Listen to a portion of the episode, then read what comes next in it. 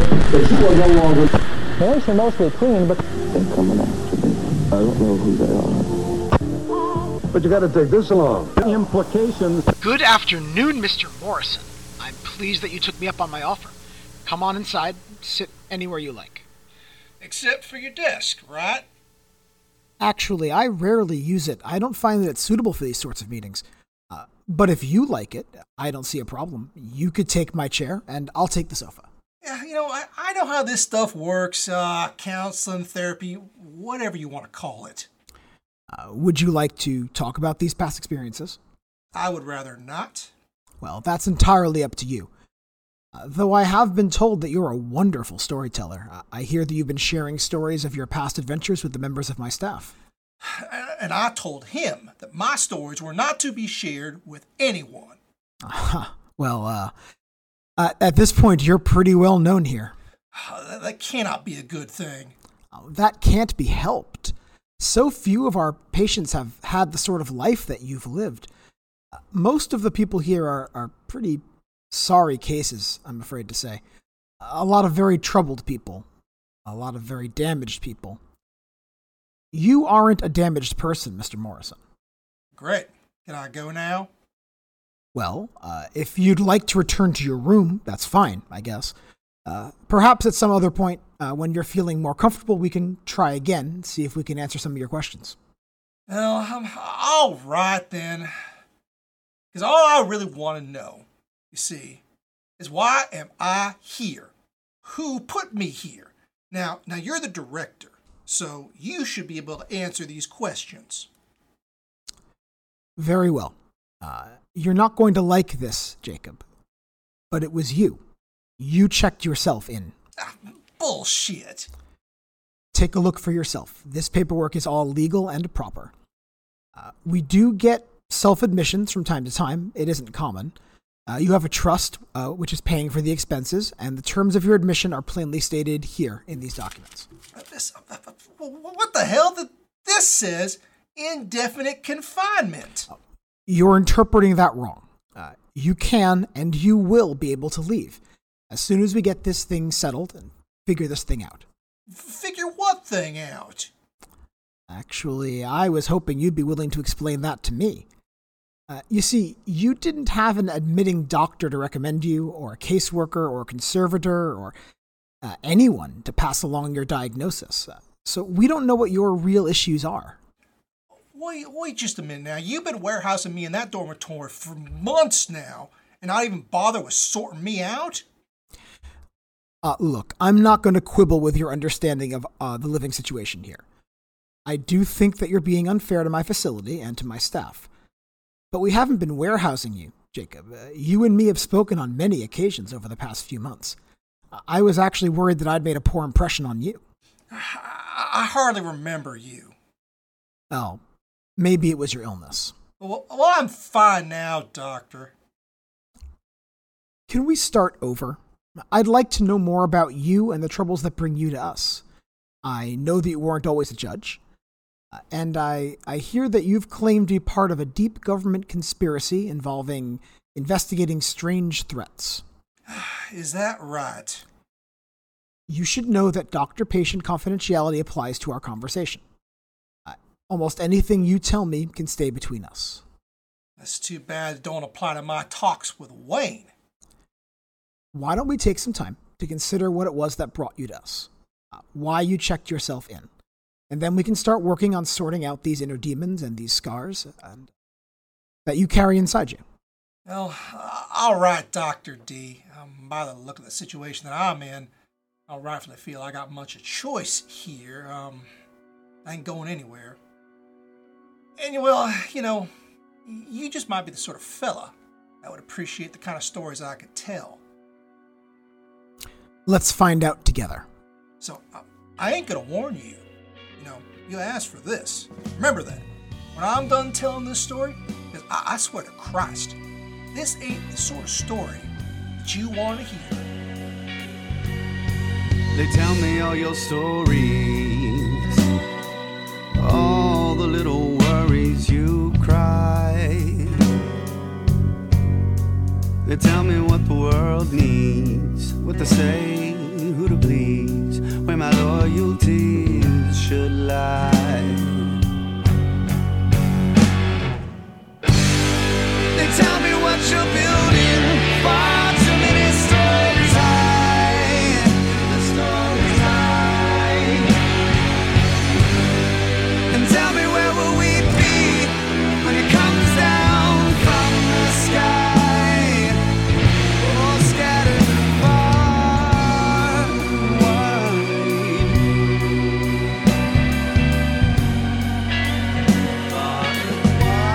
And the rising tide,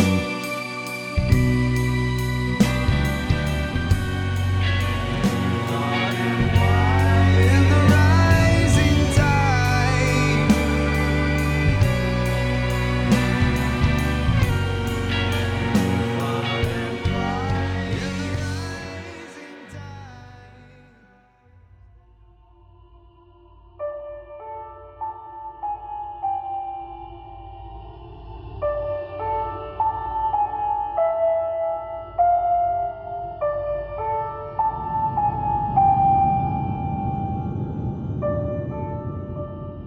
So the year was 1993. It was the fall, I think November, when this particular story goes. And I want you to focus on a particular character, Miss Dorothy Somerset. So moving into her. Dorothy, it's November. On a late Wednesday at the university, when you are during your office hours, a U.S. Marshal arrives to deliver you a subpoena to appear in the federal court, Department 11B, tomorrow morning, Thursday, 9 a.m. And he does not tell you anything else about this document, but he imparts upon you with his eyes only the serious nature of it, and he exits your office. Okay. Now, the semester ends first week of December. You probably have some classes tomorrow, Thursday, and even Friday, but you also have a document on your desk that you need to take care of. What does Dorothy do? I think she would read through the subpoena first. She will find it is a simple one-page legal form document, essentially imparting it's a subpoena from the U.S. federal court. The address, location of the court, the date and time of your appearance. It doesn't indicate any other requirements. No documents required, nothing. Just personal appearance, location, date, and time. All right, and it's got a stamp on it as opposed to a signature. Okay. And it's the style and format that they would appear. Interesting. I don't know out of character if these have a blue back or any other formalities to them, but it looks legit and was hand-delivered to you by somebody of authority. Okay. I think she would be a little nervous about it, honestly, but she puts it down and she will kind of clear her head, maybe make some tea or coffee and try to keep working on schoolwork. All right, set the scene for us as far as what does Dorothy wear at work and what's she working on? Well, like I mentioned before, she wears pretty professional stuff when she's working, when she's teaching or she's, I imagine at this point she probably has office hours. So, something formal-ish and probably all black, some jewelry probably. But she is in a small office. It's kind of cozy. It's filled with books. And this is the office that we saw George Lewiston in when he came to her about the Church of the Passover Angel, a couple years ago. What preparations does she make? Because she's going to have to essentially not go to work tomorrow. So what does she do? Yeah, that's a good point. If she has classes, I think she probably would cancel them unless they're finals or something like that, which I assume at this point when in November are we? Are we the last week? We're going to be November 17th is today. Okay. So tomorrow's the 18th. That's the day of your subpoena. And the Thanksgiving break is coming up shortly. So next week will be Thanksgiving. And there's going to be some time off. And after that break, there's going to be finals. Yep. I imagine she's teaching 2 or 3 classes at this point. And she emails her students and just lets them know, nope, there's no email in 93. Not at colleges. Damn, that makes this a lot more difficult. How would you get in touch with a group of people in 93?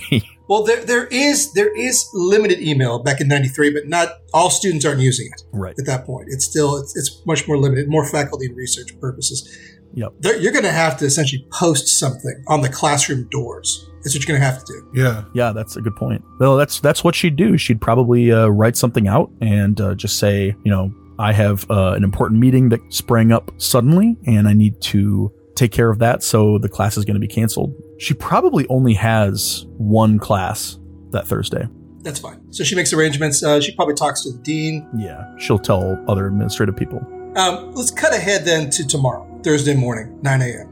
So Dorothy would drive her personal vehicle to the courthouse, park in the public parking lot, access the whole process, go to the entrance. There's a metal detector and security she goes through to enter the federal courthouse. It's a very large, monolithic, typical government construction. It's nice and informal at the same time.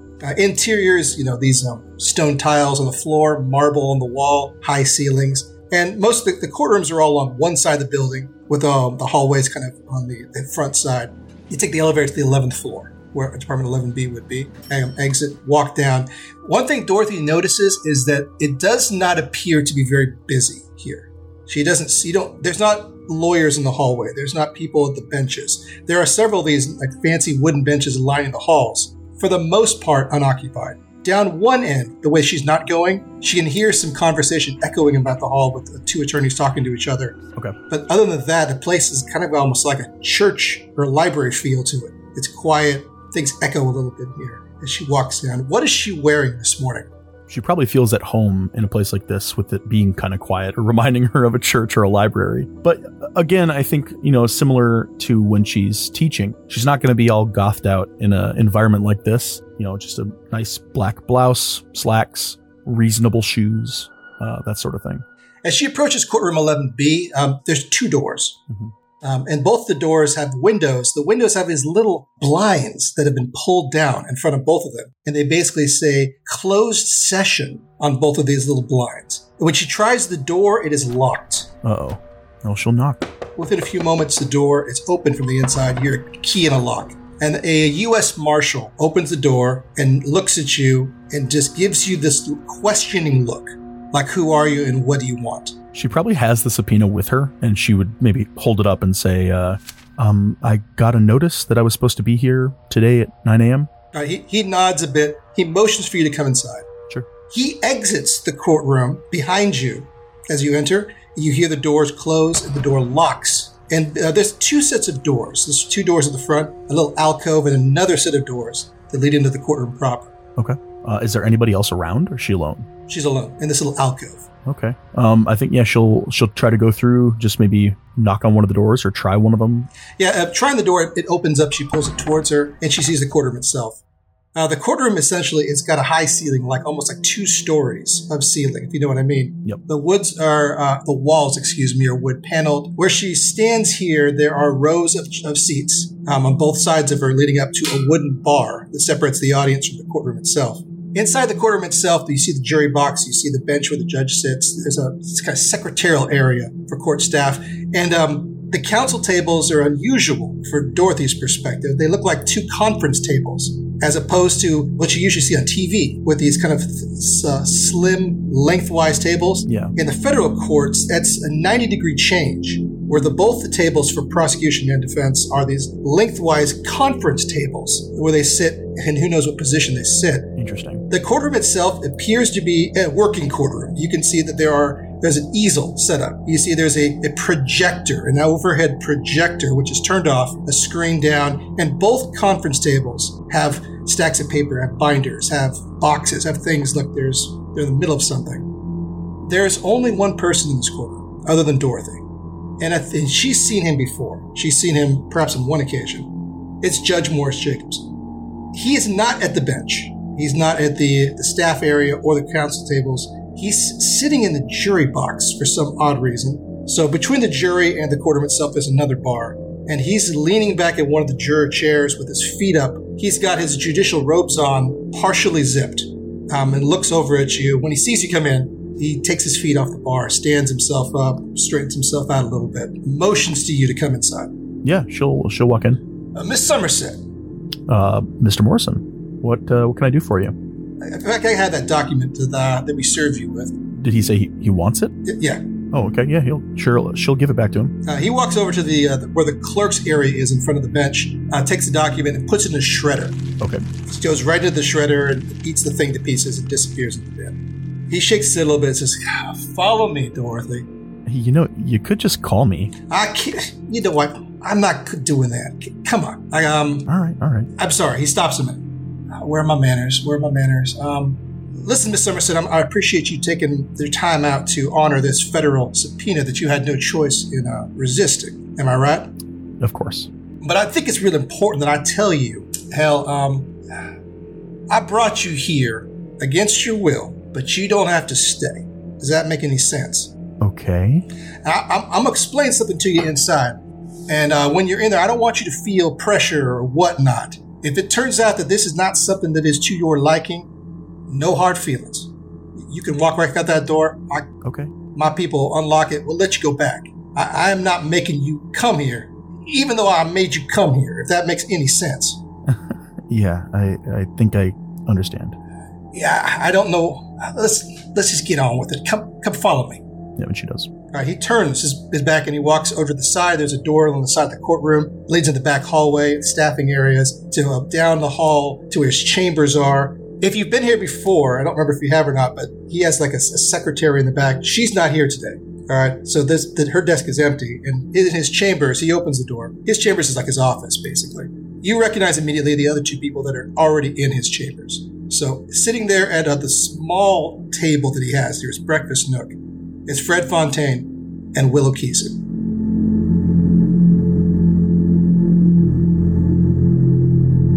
Go ahead, Fred and Will, describe what you're wearing this morning. Fred is dressed pretty casually, wears a blouse and a blue shirt underneath, wearing jeans and shoes. He's also got a cap on and sunglasses tucked in his the collar of his shirt. As soon as Dorothy, you come in, he kind of turns and gives you a nod and a smile. Sure, she'll wave. Will would be in jeans and a black polo and like not cowboy boots, but more military boots, and would definitely turn and give you a big smile as you came in the door, and then back to serious face. Dorothy Somerset, he kind of goes over to his desk. He has these papers, and he says, "Yeah, I drafted up these papers here, Miss Somerset. I was going to have you take a look and sign this, and basically, essentially agree that you are volunteering of your own free will, under no coercion, that this is something that you are choosing to do, and you have been dutifully warned and acknowledged, or whatever the fuck it was in these papers here, and it don't fucking matter. It don't matter what I have you sign, what I have you say. I could put you on a recording and have you swear to Christ that this is something you want to do. And it's not going to fucking matter in the end. You know as well as I do that your father does not want you here and does not want you in this briefing. I believe he's made that abundantly clear to myself and perhaps to you as well. So let's just get this right out the way. I'm asking you to be here, and I would like you to be here, but I am not forcing you, and it don't fucking matter because it's going to look like that. Are we clear?" So I think her smile has turned to a frown as he's going over this, and after he finishes, she says, "Sir, let me make something perfectly clear to you. I don't care what my father says or thinks. I'm an adult and I can make my own decisions. And yes, I understand that it's my decision to be here. What is this about?" "Well, it's gonna be my neck, no matter what happens." Just the way that the judge said all of this, I think Fred would of course be paying attention and kind of looking at the judge and looking back at Dorothy and what the fuck is going on? Like, what is he saying in his body language and in the way he's saying things? I don't think Fred has ever seen the judge like this. Fred's got a high enough human that he has never seen the judge. The judge seems nervous. And also you get a sense that he is a little fatalistic or resigned. You see, you can pick up on those tones as well from him. Something's really bothering him and he's not talking about it.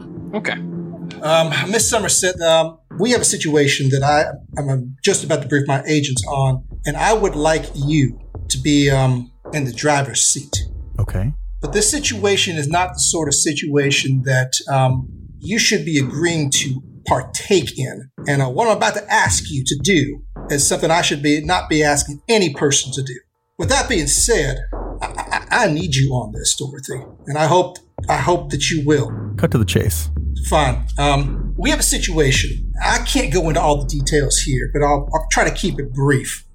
We are aware from past experiences, past situations, that there is, what is the word that they want me to use in this particular situation? A vector is the word I'm supposed to be fucking using. And it is infectious. It is like a disease of the mind.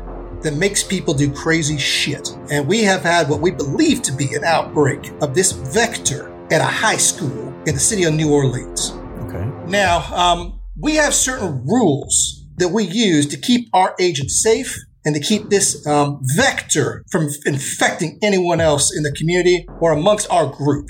And these rules are very particular. I'm going to be asking you, Miss Somerset, to be the guide and light in the application of these principles, these protocols. So I think at this point, she's gone and sat down next to, probably next to Willow. So you see, my boy here, Fred, he will do whatever it is that necessarily needs to be done. He don't take much. He will do it.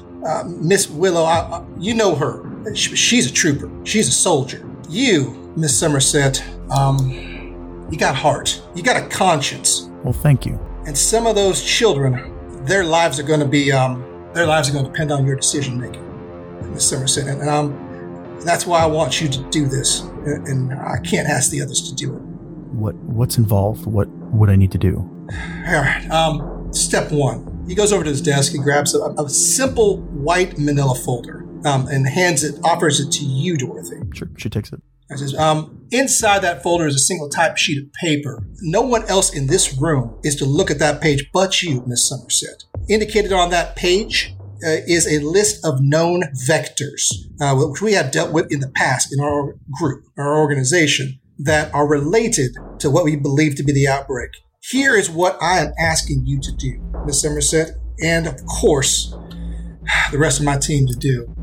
Number one, any works referencing any of those words and those terms and those references on the page that I have just given you, and there are many, all those works are to be destroyed without question. Number two, any individual who is responsible for producing, disseminating, creating works which reference those terms is to be eliminated. Number three, individuals who seem to be under the influence of these works, who have reviewed them, who have watched them, who have witnessed them, may be contained to or eliminated at the discretion of the agents on scene. That is your call. Number four, if anyone amongst you is exposed to such a degree that you are showing signs of the infection, you are to report that immediately to me.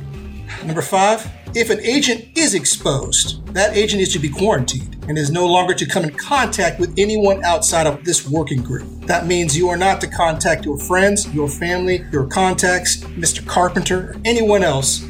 You are to be quarantined and watched and observed, and until we are certain that the exposure can be contained or is minimal or is ineffectual, and we will have to make a fucking judgment call on that. Lastly, if any of these rules are violated by anyone on the team, the person who violates those rules is to be eliminated. There is no appealing that decision. Do you have any questions? I think as he's kind of describing these rules, she looks over at Fred and Willow, and she's kind of reviewing the list of terms and works. As she reviews the list of terms and works, I'm going to basically I'll give you a rundown. What you will see is a single sheet of typewritten paper, all right, which has the following terms typed on it. And each of these terms is typed in all caps. And on the top of the page, it says, restricted access, do not share, known vectors, : the yellow sign, Le Roy Enjon, the King in Yellow, Haller, Haster, Carcosa, Yitha, Casilda, Camilla, The Phantom of Truth. And that is the list that you have before you. Okay. And has she heard of any of these terms before? Roll your unnatural. Okay. That's a big no. Yeah. 82. This is all new to her. I think Fred looks at Jacob as he says all this and just kind of shakes his head and says, fucking Christ, Jacob, you're asking us to be cleanup crew? Just eliminating vectors. He nods and sighs and says, they established these protocols back in, I think, 1955 with a previous outbreak, and it's been put into place only a couple of times to my knowledge since then. It has, what I'm told is it's effective, brutally fucking effective, but it seems to work in keeping the spread of this vector from going any further. I'm sorry, Fred. I did not want this assignment. I didn't ask for this assignment, but this is something that came down from on high. And, frankly, I was just going to send you and Willow out into the weeds to do this thing, but I had I think Miss Somerset can help us. That's pretty salt the earth, if you ask me. You sure there's no, like, this is just the steps you gave, and that's it? He looks at Dorothy. Miss Somerset, I'm going to ask you to be the conscience of this group. I'm going to ask you to do what I have to do in my life out there in that courtroom. You got to be the jury or the judge or whatnot. You got to help make the call. If someone is infected, you got to decide. If someone is not infected, you got to be responsible for that decision. Am I making myself clear? Crystal. And she looks at Fred. He's pissed. She kind of gives him a look, not too dissimilar from the look when they were in the motel room and Regina was drawing, a look of kind of like, settle down. And she turns back and she says, I understand what you're asking me. Do you have these rules written down somewhere? If you want to, I can put them in writing, but we don't like to do that for reasons you can understand. But sure, I will do my best to make that clear.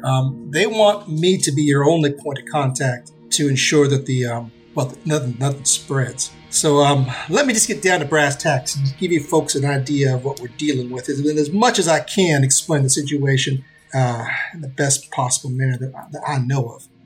You see, back on Tuesday, a couple days ago, at a high school in New Orleans, George Washington Carver High School. It's homecoming week over there, and they were doing a bunch of plays and performances. And to my knowledge, this wasn't a full-on presentation, but there is a high school drama club that put on a performance that resulted in a riot that occurred in the auditorium. Over 30 people were injured in that riot, mostly high school children. Thank God no one was killed, or else we'd have a much greater spotlight on this situation. But there were several teachers who were also injured. The principal of that high school is in the hospital as we speak with very serious injuries. And I don't know what the state of things are with him. Hope to Christ he recovers. But once that happened, school, of course, was canceled that day. All members of the drama club were suspended. Things are going back to normal over that high school, but there's some problems with the situation that make us believe that this is, like I said, a vector and not just a raucous assembly of high school children. Because reports we got from our sources are that this group of high school students was calling themselves The Sign. And he kind of looks over at Dorothy. Interesting. Now, by itself, that don't mean nothing. It's just the situation itself seems sufficiently unusual and concerning that it kind of landed on our radar. Now, maybe this ain't nothing, right? Maybe it's just students and kids being kids. But if it's not, and we have an outbreak of some sort, then I need you folks to contain this outbreak in whatever fashion you deem appropriate, as long as it don't come back and bite us in the ass. Am I clear? Yes. Now, I forgot a couple of other details when they did the reports. Some of the witnesses in the audience explained to police that there was something on the stage, but none of them are clear on what that something was that made the riot occur. A couple of witnesses also complained that people in the audience were wearing masks, for what that means. And police were not able to interview the actors or the students at the drama club. They all left the play during the riot, but they were all suspended is what I understand, and I'm sure you can track their locations down. These are high school kids that you can't be far. I got some gear that you may need for this investigation already prepared for you. A lot of things that we got that are untraceable. Special gear for a special situation like this, and hope to Christ you don't need it, but I prepared that already. It's in a van in our parking garage on the lowest level. Okay. Questions? No, I don't think so. She looks back at Fred and Willow. Either of you have any questions? No. Sounds like a follow orders and get it done situation. So let's get it done. Let's get this done as soon as possible.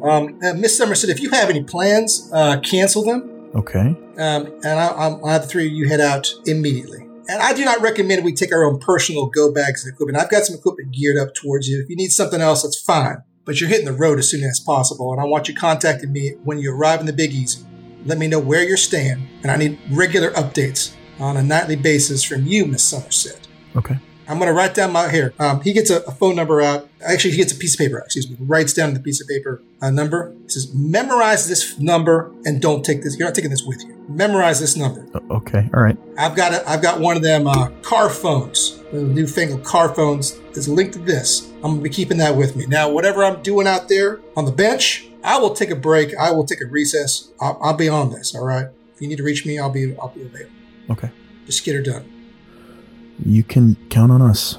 Come back in one piece, Miss Somerset, and you too, Fred and Miss Willow. Miss Willow, I apologize. It ain't usually as fun as this on our first assignment, but I know you do a good job. I trust you. Don't worry about me, sir. I'm all about it. First assignment? Yeah. I'm sure you all make nice. You'll have plenty of time to talk about this in the van. Ain't none of my business, but here. He digs around. He's got two car keys. It's like a GMC truck keys he puts down. And that's for the same vehicle. You got duplicates in case, something. You know how it goes. White panel van, lowest level of the parking garage. It's waiting for you. Everything you need is inside that van. Okay. And I do not envy you. And I am very sorry for asking y'all to do this. But we're doing this to save lives and to save as many lives as we can. Yes, sir. Just remember the protocols that I have explained to you. Keep them as crystal clear. Those will save your life and save the lives of others. Okay. Sir, just to be crystal, we're not taking any personal gear on this. No weapons. I believe that would be in our best interest. I would like nothing that can be traced back to any of you. Roger that. I've got disposable gear that is untraceable that I think will better suit our purposes. How about shoes? Y'all can pick up some new shoes if you need to. I did not buy you shoes or clothing. Okay. If you want to get some toiletries or some towels or pajamas or whatnot, just don't take a lot of time on this, all right? Ooh, do we have a company card? You did not, but I have some money. We are not using credit cards. We are not using personal checks. We are not calling people that we know and care about. Okay. This ain't no vacation. I know I'm sending y'all the big easy, but let's not think of it that way. You got a job to do. I need to make a phone call before we go. Is that all right? I trust you, Mr. Fontaine, so you do what you got to do. All right. I'm also going to need to do that.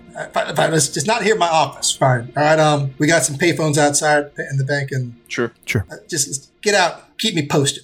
Take care. All right. Yeah, I guess. All right. So he gives you car keys and a manila folder with a single typewritten sheet, and that's all you have at this briefing. That's all he's given you. And I assume you all exit? Yep. Okay. What's the next step? Phone calls. All right. Well, we'll start with Fred first, since he called it first. Fred, who do you call? Puts in a couple of quarters, calls his sister. Mm-hmm. Just kind of says, hey, Hélène, I'm not going to be able to make it for Nick's birthday party. Something came up. I'm swamped in work. I can't do it. That's it. And was that birthday party this weekend? Was it Friday? When was it? It was like in 2 days. Okay, so it'll be Saturday. Yep. All right. Yeah, that sucks. And if anyone is like close by to the phone, you hear like loud speaking coming from the phone. And Fred kind of putting it back. I know. Like, look, I'll buy him something like a comic book that he's gonna really love once I'm back. Okay. Yep. I know. Bye bye. And puts down the phone and goes to the car, I imagine. Gotcha. Dorothy, what's your phone call? She is going to call Dr. Steven Sorensen, who is one of her colleagues at Rice, and basically explain the situation. Some stuff has come up. My dad is ill. I need to leave town. I'm heading to the East Coast for a little bit to take care of him. Can you please help out with the last couple of weeks of class here? My students have their information. They know what the final is. Is there anything you can do? And, likewise, I think we, hear the response coming through and. Yeah. Right. Yeah. And he'll of course, this is a huge imposition. He does not want to teach your class for you. There's some pushback there. Yep. There's probably a couple extra classes going on, but thankfully Thanksgiving vacation is coming right up, and then it's final. So you're near the end of the semester. So hopefully you can arrange it for a couple of days, a couple of classes. So he's not happy about this. He'll give you some pushback, but at the end of the day, he agrees to do it. Yeah. And she says, like, thank you so much. I know this is out of the blue. My relationship with my dad is complicated, but I'll be back as soon as I can be. I'll. And then Willow, of course, doesn't call anybody, right? No, Willow's downstairs at the truck waiting. Gotcha. So let's go there. Willow's the first one to arrive. And you take the basement. I mean, you take the elevator to the parking garage, and it's like 2 levels below the street level is what we're talking about here. And there is tucked away in a corner, like a dark corner of the parking garage, is an unmarked plain white panel van, all right, with Louisiana plates on it. It has, there's no windows on the side. It's a panel van. It does have 2 windows in the back, and of course the front windows, and as Willow unlocks it, it's got, 2 seats, a single bench seat, and then a large space for cargo in the back. In the cargo area, there's a couple of boxes that have been secured back there. So are we opening the boxes or an hour later? Well, like, I would just get in the front seat and just drumming my fingers on the wheel waiting. All right. So I think Dorothy would probably give the keys to Fred or maybe Willow and just say, like, I'm sitting in the driver's seat, like, watching y'all approach. Yeah. Okay. Yeah. So she'll hand the keys to Willow. And there are two keys, just as a note. The vehicle has two keys. Okay. Well, we'll split them up. Mm. I gesture and tell everybody, like, you know, get in. Let's go. Mm-hmm. Yep. Fred gets in. Probably has a little bit a backpack, and that's it. Sets it down. Dorothy has nothing. Mm-hmm. So as I'm pulling, like, we're two stories underground, so I'm pulling out of one of those big parking garages. Like, I'd be pulling out, asking them if they need to stop anywhere, get anything before we go by my place, because I am stopping at my house for sure. I think Dorothy is feeling like this is kind of a whirlwind. This is all happening super fast. She's trying to think, like, is there anything? We're not allowed to bring anything. Did I eat yet this morning? You know, all that kind of stuff. She's like, oh shit, my cat. Can we? Yeah, I need to use a phone. Okay. She'd stop at like a Circle K or something, and literally there would be a phone. Yeah. Yep. There's a payphone outside the Circle K. That's not a problem. Yeah. So maybe if you guys are going to go in and get some snacks for the road or something like that, or get gas or whatever, Dorothy will pop by the payphone and call one of her bandmates and just explain the same thing she gave Dr. Sorensen. Yeah. But can you please feed my cat? Yeah. So, Willow, the gas tank is full, just as far as you're concerned, and this vehicle appears to be in perfect working order. And did you glance in the back? I can't remember if she glanced in the back. I think she did. I looked enough to see what was there and saw that it was all tied down and stuff. Yeah, there's a couple of, it would be 2-gallon gas tanks that are probably empty, but there's a couple of gas tanks in the back. Okay. Yeah, with several boxes that are closed boxes in the cargo area. And they're like large boxes, like large cargo boxes of some sort of gear back there. If she noticed the gas tank, she would definitely fill them at this point. And she'd do all the due diligence, like check all the tires, wiper fluid, and all that shit. Because we're driving from Houston to New Orleans, right? New Orleans, that's right. Yeah, so that's a minute. It's not a huge drive, but it's enough to check it all out. Yeah, mm-hmm. Several hours, yeah. During that time, I think Fred would stay in the car and look at what's in those boxes. Okay. So, Fred, you open up the boxes, and there's a bunch of gear that they have packed away for you. And let me kind of go over what that would be. So there are three 22 caliber revolvers. The 22 has a smaller bullet. So it's like 8 bullets in the chamber. And it's like a snub-nosed 22 revolver. It's a little gun. Very easy to conceal.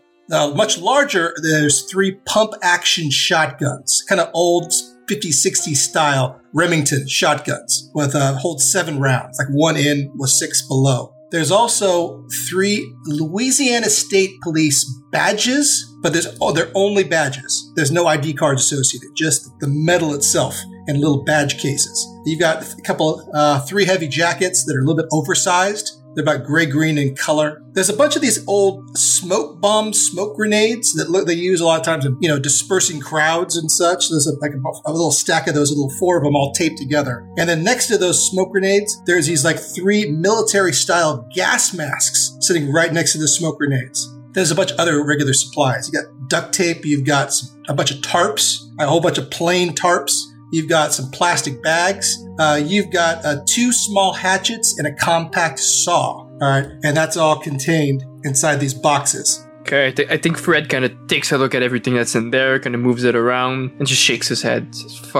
He just says out loud, even though there's no one is there, just says, what is this? And sighs and closes back the boxes and sits down waiting in the car. So Willow finishes all her work and her checks. You fill up those 2-gallon gas tanks that you load up in the back of the van as well. Everything's ready to go. Dorothy's got some snacks, made the phone calls.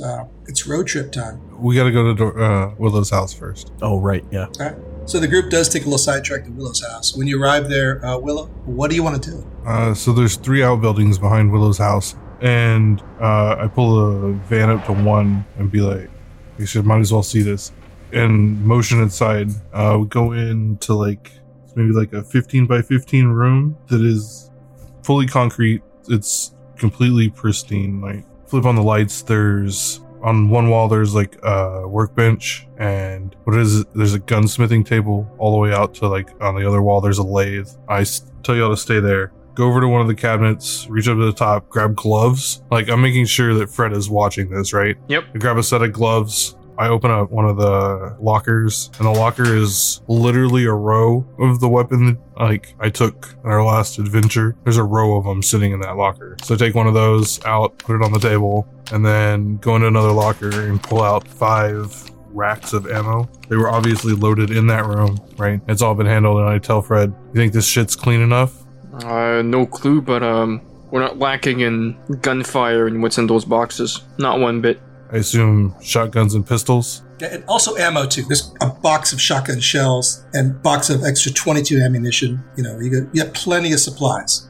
Yep, shotguns and pistols. Too close range. We got to have something long range. Like Willow's just too uncomfortable without one of these weapons, right? Like it has become a thing for her. Obviously, there's like 12 of them right there in that rack. This one has no serials. She built it herself. There's no markings on any of the ammo. There's no fingerprints on any of the cases. She handled all this stuff. Like, you should be a little disturbed by what you're seeing. Like, no normal person has this, right? Yes. Like, it's right. Well beyond even, like, a prepper, right? He's stunned. And he just kind of shrugs and says, if you want to bring one of them, go for it. Dorothy, have any? Was that before or after? All these... since I was like 12. Fred just shakes his head. Your dad? Yeah. Of course, your dad. He taught me the requisite skill set. Mm-hmm. Yeah. Okay. But it's not really a big deal to her either. It's just logical, right? Yeah. Fred is bad. You can see it. Like he's got like his face in his hand. Can't believe this. Dorothy speaks up and says, the judge told us not to bring anything from outside. Yeah, that's why I wanted you to see where it came from. This is as clean as it can be. There's no way they could trace any of this back to anybody. It doesn't exist, much less me. There's no tracing what comes out of this room. Okay, all right. And so she racks it up into a bag and puts it in the truck. All right. Good now. And you notice she doesn't lock the door to the shed. Well, don't you want to lock that? Nobody comes out here. We just did. Other than me, nobody comes out here. Like, with a period at the end of that sentence. Yeah. She's just sure of it, right? If you say so. All right, let's go. All right. You want to drive first or second, Fred? Second. All right, let's hit it.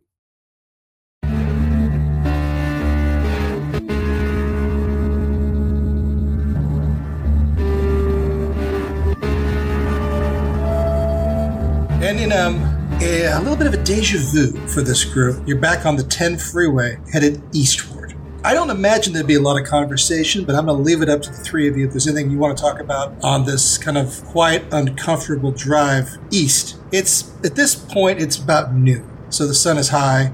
You'll make it there, before the sundown. You'll probably make it there by 5 o'clock, maybe 4 or 5 o'clock. But is there anything you want to talk about? Otherwise, we'll move into Louisiana. After some silence, so are we going to talk about the elephant in the room? The guns in the back? No, not the guns. No. She looks at Willow's driving, and I think Dorothy's in the back. Willow's just driving. Yep. Like, straight up. And she says, first assignment? What does that mean? Since we last talked, I got a whole new list of things I can't talk about. Okay. Well, I've got a list too, apparently. Yeah, but apparently we're supposed to shoot the things on your list? I guess so. Yeah, look, I'm gonna try to... I don't know what this is all about, and it seemed like it really shook up Morrison. So I'm gonna try the best I can to keep you guys from being exposed, I guess. I don't know what... Some of these words are just nonsense, just letters. The latest comic book Batman isn't on that list, is it? No, thankfully it's not. It's none of this is stuff I've ever heard of. One easy thing is the judge was pretty clear. You point, we shoot. Yep. Yeah. You're the judge and jury, and Willow and I. Yep. And you guys are the executioners. Okay. All right. It seems like I think you can totally handle it, but that seems like a big ask from the judge, especially for his non-willing to ask the question directly as he was. Yeah. It sounded like he talked to my dad, which is not great. Sounds like it pissed him off. Yeah. I don't fully understand all the stuff my dad gets into. He used to be in the military. Mm-hmm. And he's also very clandestine about a lot of this kind of stuff. And he came and talked to me. Recently? Somewhat recently. about a month ago. He knew about everything we did in Houston and in Louisiana. Mm. Well, not everything, but pretty much everything. So we met your dad, Willow. Maybe it's a matter of time before we met yours. Oh, God, I hope not. If he knows that I'm involved in any of this stuff, he's gonna, I don't know, blow his lid. I'd say that's what the judge was scared of. Yeah, it sounds like he is. Well, I'm not gonna say anything. You guys don't know my dad, thankfully, so hopefully we can keep it on the down low. I'm not gonna tell him. Definitely not coming from me. He might still find out somehow, apparently. Seems like he's got sources. Mm. But if we keep this whole thing very quiet, maybe I won't end up on whatever paperwork you guys are on. Hopefully not. Oh boy, paperwork. So in the back, we've got three revolvers, three pump-action shotguns, we've got badges, we've got heavy jackets, smoke grenades, gas masks, duct tape, tarps, plastic bags, a saw, a hatchet, anything to commit crimes and get rid of bodies. Oh, good. Okay. What kind of badges? We feds? Nah. Louisiana State Police badges. And just badges, no ID, sorry. Oh, okay. All right. So it's not going to hold under scrutiny, but just flashing it might do. It's enough to get into a high school. Yeah, for sure. Or a college, for that matter. Hmm. So is that what we're going to do? Are we just going to roll up? Or are we going to go, I got a sense of urgency, but I also got a sense of make sure you contain it and don't get infected kind of vibe? Well, so he said that there was a group of kids in this drama club, the people who put on this performance, they called themselves The Sign. Sign is adjacent to one of the terms on this list. So maybe we start there. Just adjacent, we don't have to kill the whole drama club. I don't know. I think that depends. But I don't know how we're going to know whether they've been infected. I'm not sure what that means exactly, but I suppose we'll know it when we see it. I'm sorry, Willow. This is not standard. Oh, good. The shooting civilians wasn't necessarily my favorite thing. Shooting kids, possibly. It's going to have to be a enemy combatant type situation. Dorothy gives Willow a look. She probably doesn't see it because she's driving, but... Well, I'll have to trust the judge and trust his word on how dangerous this all is. Yeah. You both have more experience than me, but the little bit I have says it can get pretty ridiculous pretty fast. Mm. The stakes last time were almost unthinkable, but now it's like, it tracks. Well, if it's like a disease, it's going to spread, so... Yeah, everything I understand about the human body and how biology works, if it's related to that at all, why are we going? Why isn't the CDC involved? Like, they're the ones that know how to stop all of this. Are you guys familiar with the concept of memetics? Can't say I am. No. Ideas. They can spread. If you think about religion or political ideologies. Memes are sort of the evolution of an idea. What? Memes don't exist? A meme is an idea that's carried between people through social interactions, conversations, disseminating works, for instance, and they're transferred memetically. And what that usually means is that they spread like a disease. Mm. If some of these ideas are somehow dangerous, cognitively or behaviorally or whatever, then that could get really bad really fast. But I don't get how we're doing censorship, but really extreme censorship. That's kind of what it sounds like. I'm not so thrilled about burning books. Yeah. But you're familiar with mob mentality, right? Yeah. Right. It's a very similar concept. Emotions can also spread like ideas, and usually those emotions are fueled by ideas. So in a situation like what happened at this riot, it sounds like some work, this performance maybe, was designed, it sounds like, to fuel this emotion through the transfer of this idea or concept or story, if you will. Mm. We should try to keep ourselves as guarded from those ideas as we can be, but I'll be honest, I'm a little worried about my prospects in this situation. I'm sure the judge would have thought about this. I don't think he would have made the most vulnerable person in charge of the decision-making process. Well, let's hope he made a good call. Maybe the idea is too extreme, and you won't be susceptible to it or something. We'll see. Yeah, we shall see.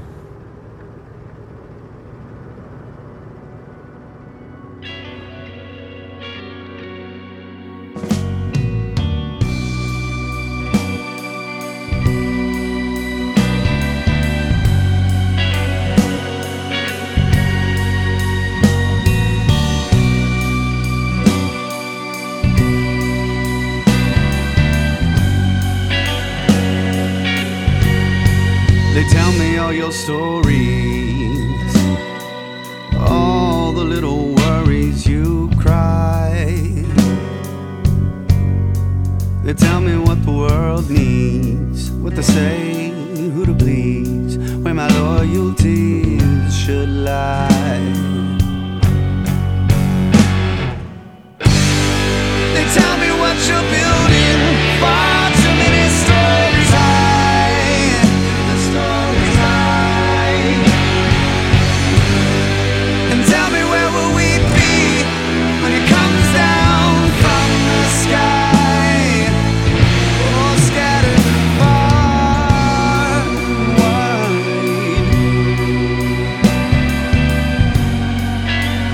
far and wide. And the rising tide,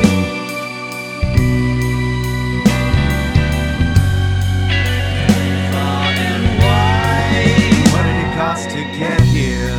The blood and tears could drown us all.